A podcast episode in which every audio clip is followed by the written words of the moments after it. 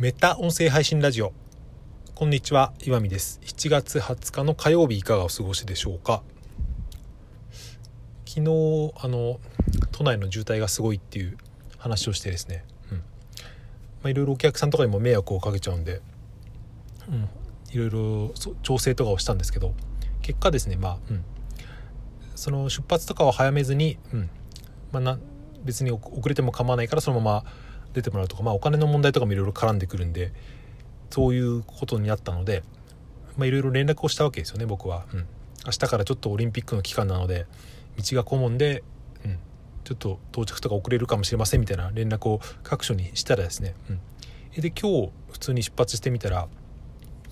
今日はいつも通りにつけるってですね。なんか別に僕は悪くないですけど、うん、早く着いてるからいいんですけどなんかちょっと気まずいなっていう感じになってですね。あれ？早いじゃんみたいな感じになるっていうですね、まあ、そんな日々を過ごしていますがいかがお過ごしでしょうか？はい。えー、今日も短く、えー、コメント返しからですね、えー、昨日の話の続きみたいなことをしてみたいと思います、まあ、昨日はですね、えまあ、ヤフコメに足りないのはみたいな話をしたんですけどその回にですねウェルカムレインさやかさんからコメントをいただきました。まず読み上げさせていただきます。結論じゃなくて分かってもらいたい共感を求めている場面って結構たくさんあってそういう時まさにネガティブケイパビリティでもなかなかマインドってわからない状態に耐えられないというか白黒つけて早々終わらせたい衝動にとっては難しいネガティブケイパビリティということでありがとうございます。そう昨日僕はですねそのヤフコメ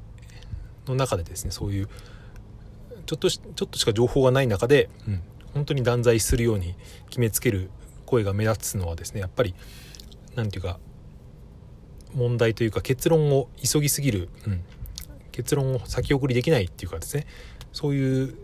なんか耐える能力に欠けているみたいですね、ま、そのネガティブキーパビリティって割と聞き聞きかじりの言葉で、えー、言ったものなんですけど、うん、そうこのウェルカムレインさやかさんが書いてくださったですねその分からない状態に耐えられないというか、うん、これは言い換えてみるとあの宙ぶらりんの状態にですね耐える能力っていうことらしいんですよ。そのネガティブケイパビリティっていうのは、うん、僕これちょっと気になったので本を買ってみてですね、うん、ちょっと最初の方だけまあちらっと読んだんですけどこれはあれなんですね。新しい言葉かと思いきやすごく昔からですねなんとその一番最初に、えー、出てきたのはですね1700年代ぐらいのですねあの詩人のジョン・キーツという方がですねあのシェイクスピアにのことを関してですねネガティブ・ケイパビリティという言葉を使ったっていうのをですね最初の序章の方に書いてあったんですけど、うん、そんな昔からある言葉とは知らずにですねそれでこのネガティブ・ケイパビリティという本があってですねこれ書いたの僕はあの外国の方かなと思ったら日本人なんですね、うん、母木法生さんっていう噛みそうな名前ですけど、うん、ちょっと全然話がそれて申し訳ないですけどあのほうきの右側みたいな字にですね「木」って書いて「母木木」ってあのよくあの壁の下の部分を幅木って言いますけどあの字ですよね多分ね。幅幅木に木って書いて母木木っていう、まあ、そういう方が書いている、まあ、精神科医の方らしいですけど、うん、結構面白そうな本なんで、えー、ちゃんと読み終わったらですねまたこの音声配信でも話してみようかなと思っています。そうそれでだからネガティブケイパビリティの話に戻るんですけどその問題をチューブラリンにさせる能力っていう、うん、まああんまりその今まで能力として捉えれきれ捉えられていなかったものを、うん、あえてその能力というふうにですね名付けるっていう、うんまあ、そのだから結論を出さない力っていうのはですねこれからまあ求められていくであろうって言われてますけど僕も本当にそれはそう思うんですよね。うん、それは昨日も繰り返しになりますけど、うん、ネットのですね偏った情報だけで一時的にその結論を出してしまうと割と、うん、不利益を被ることが多いなって思ってですね、うん、ちょっと、うん、この話をするかどうかは迷いましたけど今あの小山田圭吾さんの問題が結構いろいろ炎上してるというか燃えてると思うんですけど、うん。まあ、僕はですねはっきり言って別に小山田圭吾自体はそんなに昔からそんなに好きじゃなかったっていうか小沢健二は今すごい好きなんですけどもともとフリッパーズギターをやってた、まあ、コンビということですなんですけど小沢健二はまあ大人になってから好きになった感じですけどうん。小山田圭吾そうですね。僕は多分二十歳か20代ぐらいの時に「ポイント」っていうアルバムがあって、うん、それはすげえなと思って結構聴いた記憶がありますけど。まあでもですね例えばその、うんまあ、今ではもうほとんど聞かないし多分 CD で1枚ありますけどね確かの昔のダバダバダバダバってやつ忘れましたけど。まあでもそれで、うん、こういうなんかそういう過去のですね多分あれ20年ぐらい前の雑誌だと思うんですよねロッキンオンの。それいうのが、うん、明るみになった時にだから過去の作品のいなんか評価が変わるかっていうのはですねすごく難しいところだと思うんですよね。だから僕はこの問題に関しても基本的には何て言うか、うん、保留なんですけど判断は。うん、あのネットのあれに出てた雑誌の内容を見るとですね、うんまあ、それはま犯罪とか言われてもまあその仕方がないようなことを書いてますけどでもそれを今掘り出してきてそのオリンピックがどうのこうのっていうですね音楽まあ今日のニュースであの交番っていうニュースありましたけどでもそれが、うん、当たり前なのかって言われたらですね、うん、だからそもそも選ぶなよって話が僕は一番正しいと思うんですけどでもねあれですよね。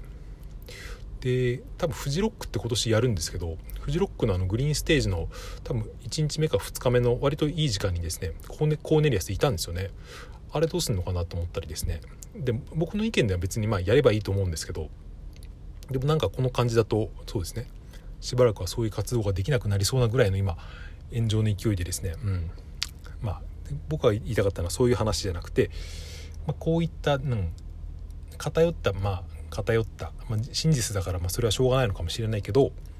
情報が出た時にそれをどう判断するかですね、うん、一瞬パッと見はですねなんか許せないって気持ちになることはあるんですけどでもそれはですね何て言うか他のことを全部そぎ落としたですねやっぱり極論なわけですよね。うん、でこれは別に判断するのは僕じゃないというか、うん、やっぱり外野が言う問題じゃないと僕はやっぱり思うんですよね。うん、それは当事者の問題であるというか、まあ、もちろんその感情的になる人がいるのはわかるけど、うん、でもそれでですね別に、うん、最終的には当事者同士の問題になるわけなんでやっぱそこで解決すればいいんじゃないかと思ったりとか、うん。まあ、こういう話はちょっと、えー、長くなるので 長くなるというか結論が出ないのでこれぐらいにしておきますがはい、はい。えー、というコメント返しからのネガティブケイパビリティについて考えてみました。うん、割とちょっと前に言ったあのセルフネグレクトネグレクトもそうですけど割とこれからのですね社会というか未来に、うん、僕は子育てをしているせいもあるかもしれないけど、うん、そう非認知能力とかそういうのもそうですけどなんかキーワードとなる言葉っていくつかありますよね。うんまあ、こういうのが多分事あるごとにそういうなんかネットとかで取り上げられて、うん、言葉だけ一人歩きしてっていう未来が結構見えたりしますけど、うん、だ源流を知るというかもともとに意味を知っといて、うん、そういうネットの一時的なフィーバーとかにはなるべく近寄らないようにしたいなと思っているというそんな話でした。はい終わります。聞いていただいてありがとうございました。良い一日をお過ごしください。さようなら。また。